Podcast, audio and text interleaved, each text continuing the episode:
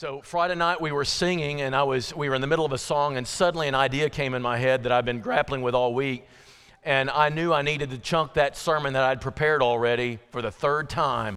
I just couldn't figure out what to say and I needed to chunk it and I needed to go home and start writing. It still didn't come. So it was the, that terrible moment when I knew I was going to have to do Sunday's sermon on Saturday because I just couldn't get things to work right. And it's on Titus, of all things. It's so simple, a th- little three chapter book. But here's the question that came to me it's like, why did Paul write this? Does that seem profound to you? Why did Paul write this in this letter? And that's why, why, not something else? Why did he need to write this stuff? And we're used to it. We know what the letters are. We can often we can recite or quote a passage, and we know it's from this book, and it's like it's always been there. But why, when he was sitting down at, uh, in that prison room writing this, why did he say and write this? Because that's that's the question I had because I was going, what am I going to say on Sunday, right? Crafting a sermon is hard. Now, I hope I make it look easy. I hope I do because it's very deceptive. It's difficult because of this. What do I say from this text to these people? Now, a lot of people, when you're doing a Bible class or a sermon, just, will just preach the text. It means what it says and says what it means. All right, so just read it and then go, ta da. Or maybe that what they used to do is they would quote 375 verses in a sermon, just string them together. Okay, but the work still needs to be done. How does that translate into our lives? Where we are. That's the hard part. You see, when a sermon falls flat, and I've done many of these, no amens, thank you very much, but I've done many of these, and if it goes flat, it's because of this. It's not because I didn't handle the text right, it's because I didn't translate it into your life.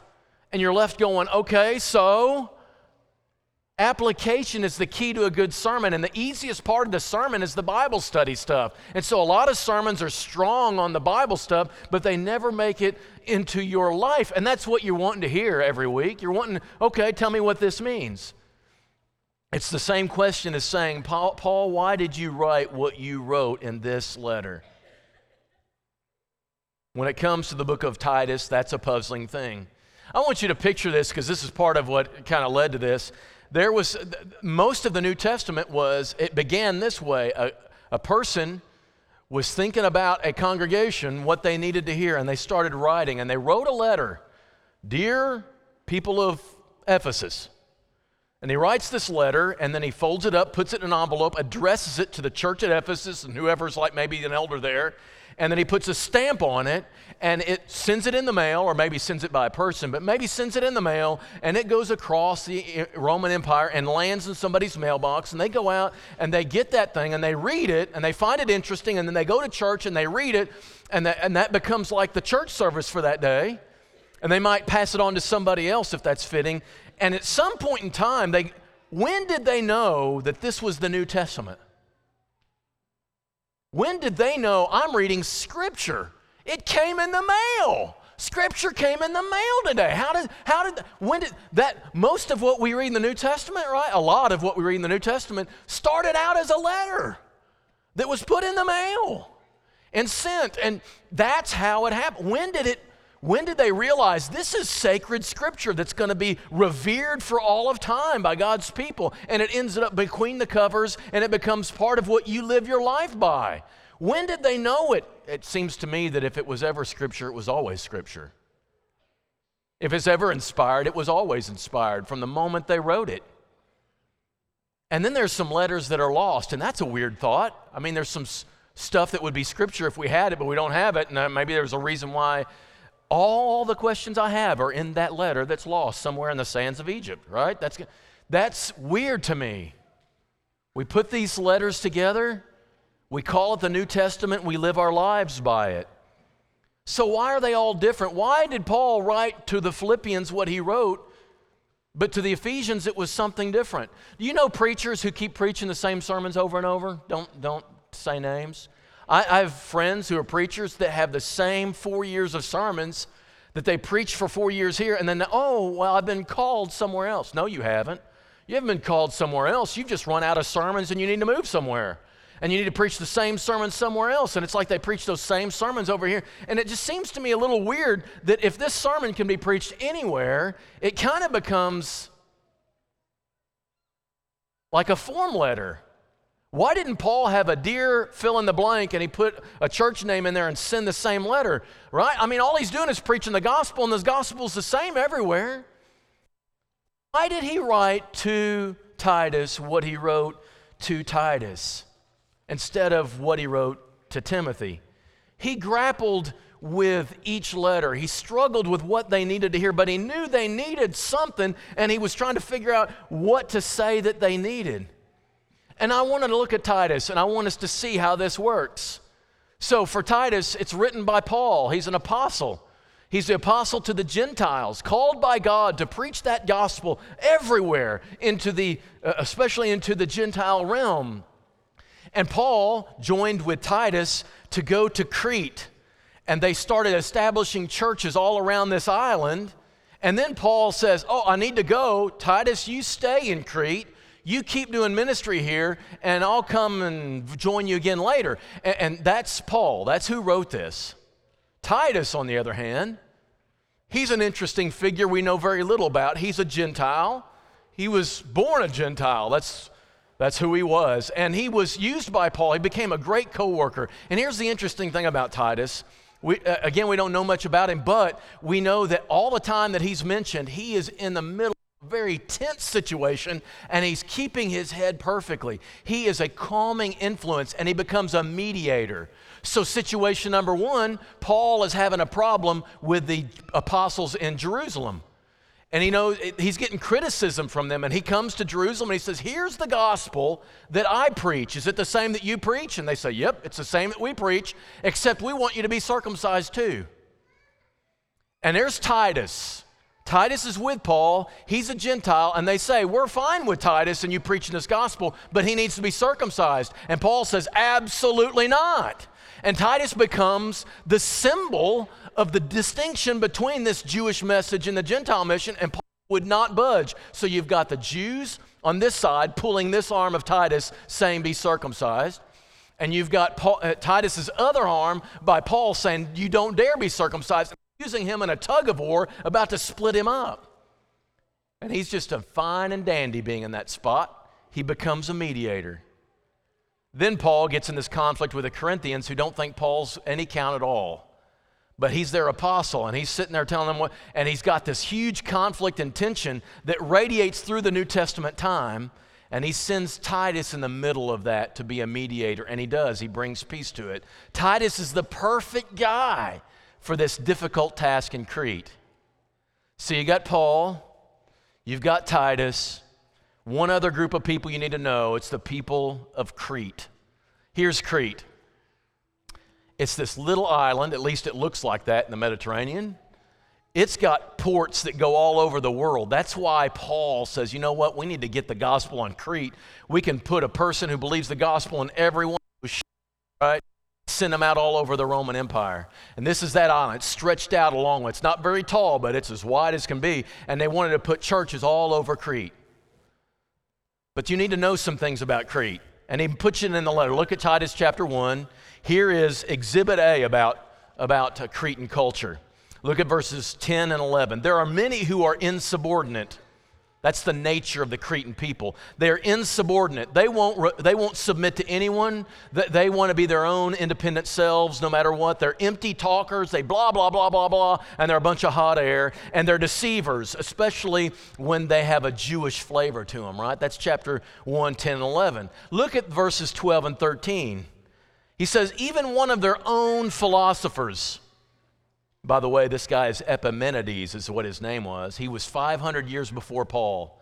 And this is how he describes his own people. Paul quotes a prophet of the Cretan people from 500 years before. Cretans are always liars, evil beasts, and lazy gluttons.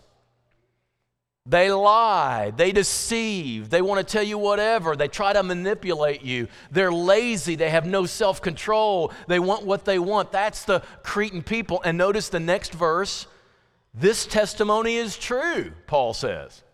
I've lived among them for a time, and I'm telling you, amen to what he says. That's how the Cretan people are. And he loves them, doesn't he?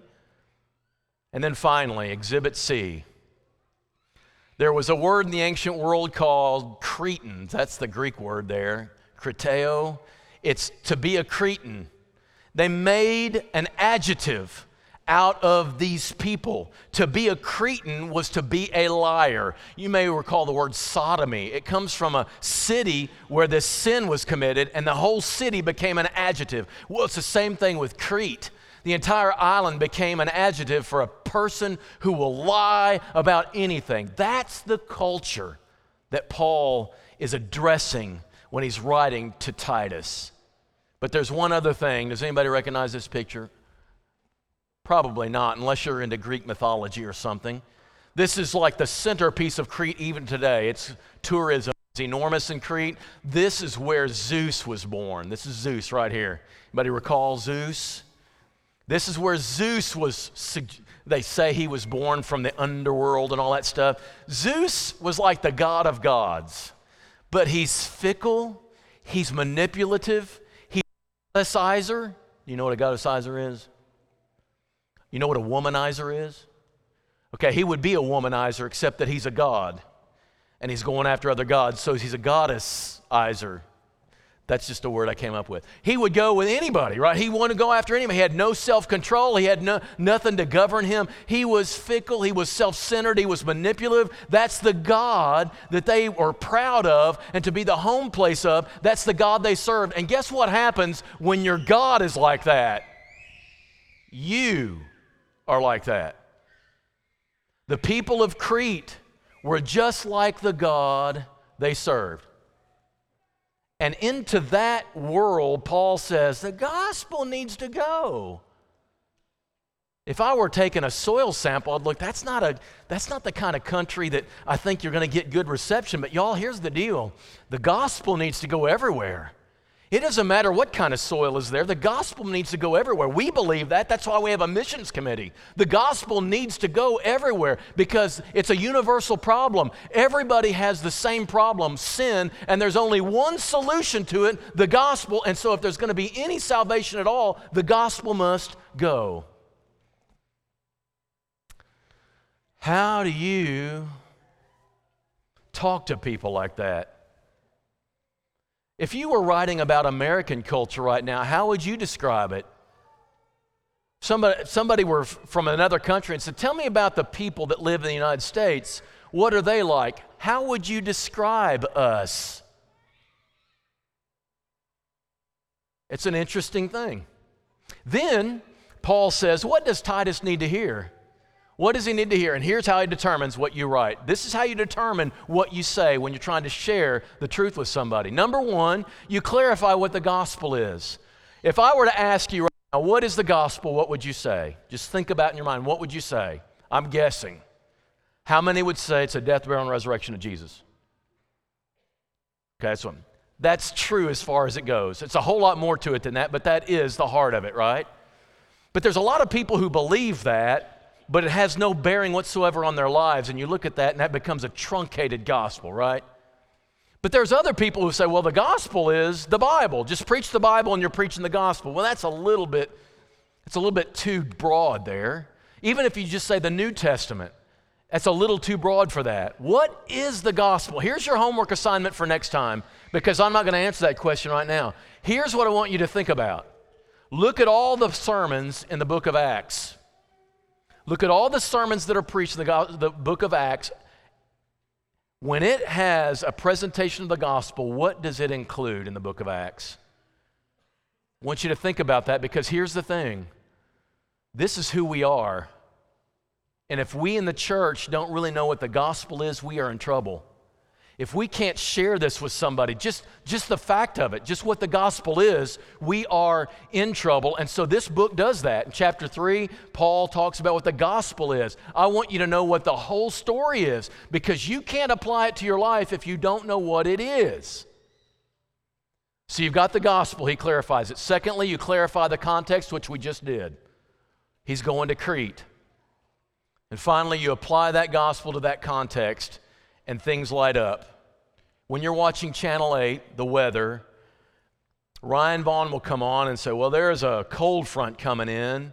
So you've got your, we've got our air that we have right now, and then the cold front comes in. And when that cold front goes over what's already here, it lights up and it gives you some spots where there's going to be some real tension and agitation, right? Because these two things conflict. When we put the gospel onto our context, some things are okay. There's some things about our culture that fit fine with the gospel, and there's no changes at all. But some things, when you bring the gospel into our culture, will absolutely light up and say, "We got, we're going to have conflict right here. This is going to be tension and challenge." And that's what Paul does. He looks at Crete, he puts the gospel on top of the people of Crete and that culture, and he sees the spots light up, and he says, "I've got to write about those spots." That's what we've got to do. We've got to write about those spots. So when he writes to the people of Crete, Titus and what to preach to him, he comes up with two things. Two things they need. That's it. Three chapters of two things. Number one, they need leadership. We see a culture that is just so, it, it, it's fiercely independent, obnoxious. They, they don't have any self control at all. They're gluttonous and they're liars. Into that kind of culture, we need leadership in the church that models the exact opposite of that. We need leaders who model the integrity of the Christian faith. We need leaders who actually live out where this gospel will go if you let yourself submit to it in every area of life. We need men who have this teaching of the truth, but they also have a living of the truth that they live out right in front of the church. The church needs to know what the gospel looks like in our culture when it's lived out faithfully. Do we do that? We look to our leaders. And then our culture. Our culture needs to know what does it look like if I do this. Let me give you one example the way he starts this letter. I told you Zeus was a liar, and so the, all the, the, the, Cretans were too. Notice when Paul writes this letter in verse 2, verse 1 and 2. Paul, a servant of God, an apostle of Christ Jesus, for the sake of the faith of God's elect and their knowledge of the truth, which accords with godliness, and hope of eternal life, which God, who what? Why in the world does he choose that? Why does he choose? A, we serve a God who never lies. He can't lie. Because when you're used to Zeus, and when you're used to lying and all you're through your life and you think there ain't no big deal, no, no, the God of the gospel never lies. And guess what? His people never do. His people never lie either. And so we need leaders who don't lie. And this first chapter is two things about the leaders what kind of character they need to have. They need to be people of upstanding character. And you see those descriptions. Every time we choose elders, we come to Titus and we look at it. There are, though, interestingly enough, there are some contextual differences. When you compare the list uh, of qualifications in Timothy to the qualifications in Titus, there's some differences. You will notice Titus does not say they cannot be new believers. Timothy did. So, can a, new, a newer believer be a, uh, an elder? Well, t- Timothy seems to say, no, we don't need those. But, but if Paul told Titus that, there would be none.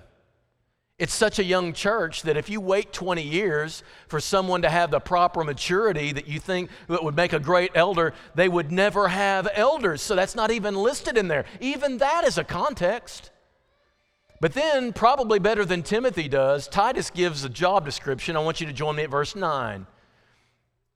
So many times, all we do talk about elders is the kind of character they need to have. But notice in verse 9, he must hold firm to the trustworthy word as taught, so that he may be able to give instruction in sound doctrine and also rebuke those who contradict it. This man must have a grasp of the truth. He must know the truth, not just for himself. He must know it so fully that he can transfer it to the mind of someone else. He needs to be able to teach it, embody it, convincingly show you what the truth is. This elder needs to know the truth enough to present it, but also to contradict when he hears something that's not in line with it. Notice verse 11. They must be silenced. These empty talkers who are going around thinking they're so this and they're just willing to say anything to get some attention, you, the, the, the elders need to be willing and able to know the truth, recognize when something's not true, and be able to silence it. You know what that means? They might, in the middle of a sermon, have to stop the guy and be able to say on the fly why what he's saying is wrong and that can't continue here. They've got to be able to silence that because, man, there were people teaching all sorts of things. That's the kind of leadership they needed in that culture. But that's the, that's the easy thing, maybe. Notice there's some other New Testament letters that never mention leadership at all. So why mention it to Titus but never say a word about the leaders to the Philippians or to the Ephesians? Why in this letter is there nothing about the Lord's Supper? They seem to they seem to have taken the teaching of Paul and Titus about the Lord's Supper just fine and they take the Lord's Supper and they do it properly. There's no reason to talk about that. They've got that. They've got baptism down. But the leadership thing, man, that's a conflict here. And there's a second thing. Teaching. Paul does a great thing for us because he actually gives a curriculum here. And that's a weird thing because we don't anywhere else. He actually starts telling them what they need to teach.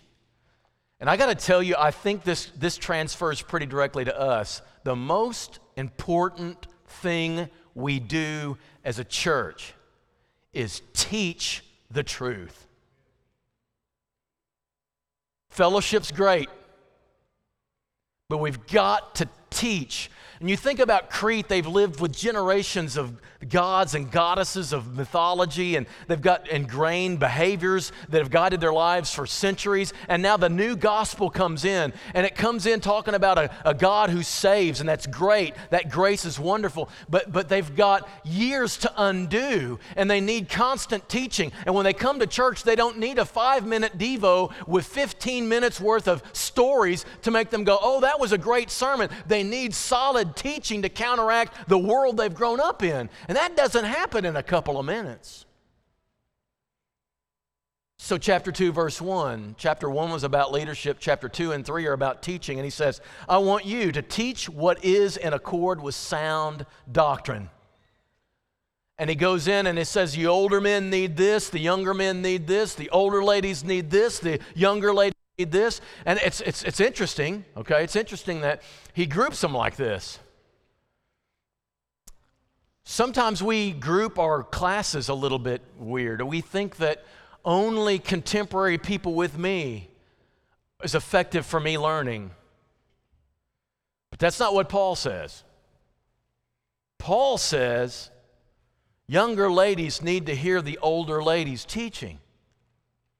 There needs to be time for classes when older men are teaching younger men and they're all in the class together. Well, sometimes we segregate so much that we think that the only people in here are the people my age. Now, there's nothing wrong with that because he does do that too. He groups them in kind of their own contemporary. But there's, t- there's a time and a place for us to mix them and to, learn from each other. But we're just going I, I just want to point out two or three of the most controversial things because I love controversy. One is this all, all four groups need one word. There's one word that appears with all of them. They all need self control. And the culture of Crete, when the gospel comes in, the first thing that they need to pay attention to is the self control that's needed. Do you think in our culture there's a need for self control? Do you think our culture has gone haywire with, I want to do what I want to do, and I have the freedom to do what I want to do, and I be true to my natural self, my fallen self that I'm born with. I've got sin in me, but I should still let myself take control. And don't let anybody tell you anything else. You just be you. Have you heard that message lately? It's everywhere. And in a world like that, Paul says if the gospel comes in, it needs to teach you self control. There needs to be something outside of you, bigger than you, that actually has veto power on you. It can actually tell you, you need to tell yourself no about this. I know what you feel, I know what you want, but God is saying no. Our culture needs it. And I, just a glimpse, jump down to chapter 2, verse 11. This was read a moment ago, and I'm very well, but I want you to listen to what he's saying. The grace of God, verse 11, has appeared bringing salvation for all people. Are you glad about that? Everybody is. The grace of God has appeared, and Jesus brought salvation. Jesus came to save. Hallelujah. Get that lighter. Let's wave. Right, right. I love it. He's saving us. But notice something else it does that nobody else wants to talk about in the religious world.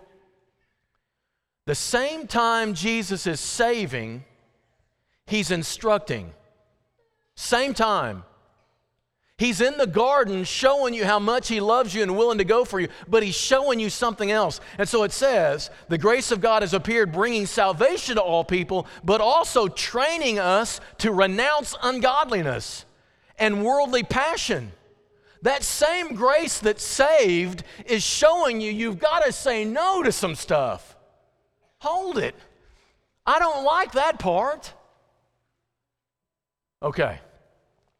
Jesus was in the garden. Jesus in the garden, about to go through the cross that we just observed a moment, about to go through the cross and all that. And we're grateful for that. That's atonement that we could never, if we lived a million lifetimes, have achieved for ourselves. That's grace. But also in the garden, he is demonstrating some. There's a reason why the garden scene is recorded, and only Jesus could have provided it. No one else was there and conscious enough to record that. Jesus wants us to know what happened in that garden. And it's not just about to make the cross look impressive. He's saying, Do you see what happened? I was praying and I said, God, I don't want to do this. But if it's what you want me to do, I'll do it. Do you understand what he's doing? He's teaching you that same grace. The moment he's saving you, he's also instructing you. Start saying no to you and yes to God. But nobody wants to talk about that part. Paul says, teach the gospel, but preach the whole thing. The whole thing. Self control is needed. There's another line in here that there's a guy, I won't say his name, some of you know him, who will get on Facebook every once in a while and beat the tar out of this verse.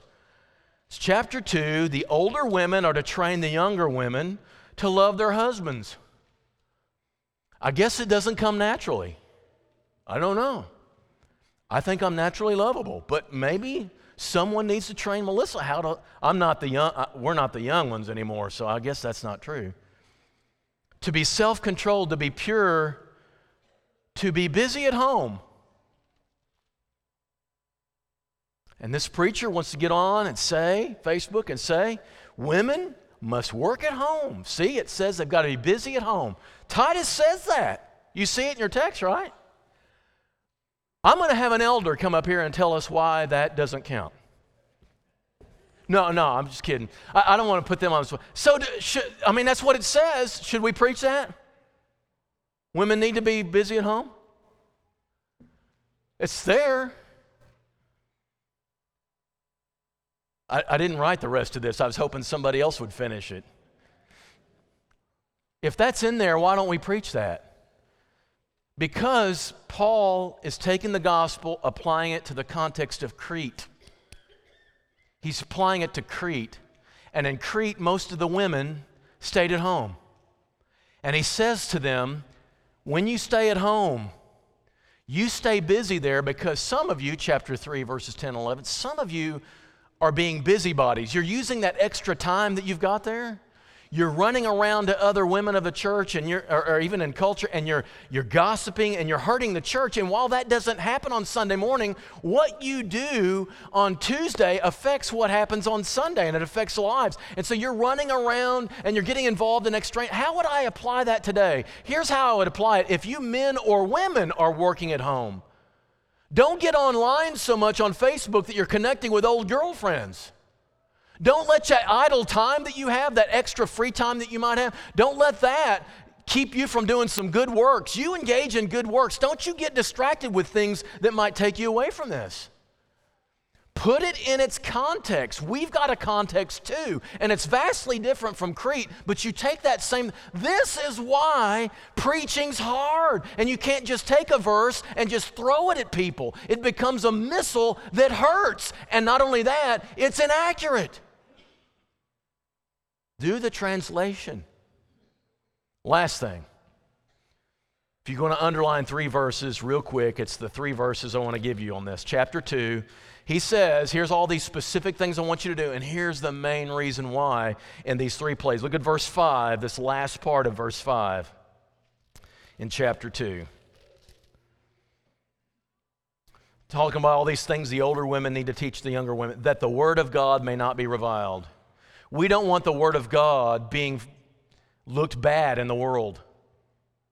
You are representing the doctrine. What people think Christianity teaches, they don't get from Scripture, they get from you. So make sure that they get an accurate reading when they see your life. Look at verse 8, the last part. Sound in speech, not be condemned, so that your opponents may be put to shame, having nothing evil to say about. It. Don't give them fodder to ridicule you because you are not acting in line with the truth. You are a model of the quality of the gospel. Make your modeling quality too. And then look at verse 10, the last one. So that in every way you make the teaching about our Savior attractive. Let's be members of the church that when we leave here and go down off this hill, we make the teaching that God gave us in His Scripture attractive in the world. Let's live a life where people go, wow, whatever's guiding your belief, that's attractive. This is a good exercise. Exegete the gospel, but exegete your context. And that's what preaching is supposed to do. I took Noah with me to Caruso one time, this camp for high school students to to preach. And on Thursday night, we were on this whiteboard still trying to work out the sermon. He was going to preach the next day, and he says, Do do you do this every week with every sermon? I said, Yeah, you got to grieve over this. He says, Then I don't ever want to do this. And he never went back. But he knows. He knows how it's done, and it's not always easy to figure out how does the gospel touch your life. When I fall flat, it's because I didn't do that well.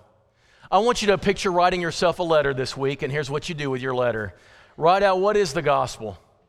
What is it? that God has done for us and the implications that has for me. Then write out your context. What, what are your weaknesses? What are your strengths? What relationships are you in? Are you married? Are you single? Are you dating somebody? What are the temptations, the, the environments you're in? Where do you work? What are the weaknesses and strengths? I want you to think about your entire context. And then I want you to ask yourself a question.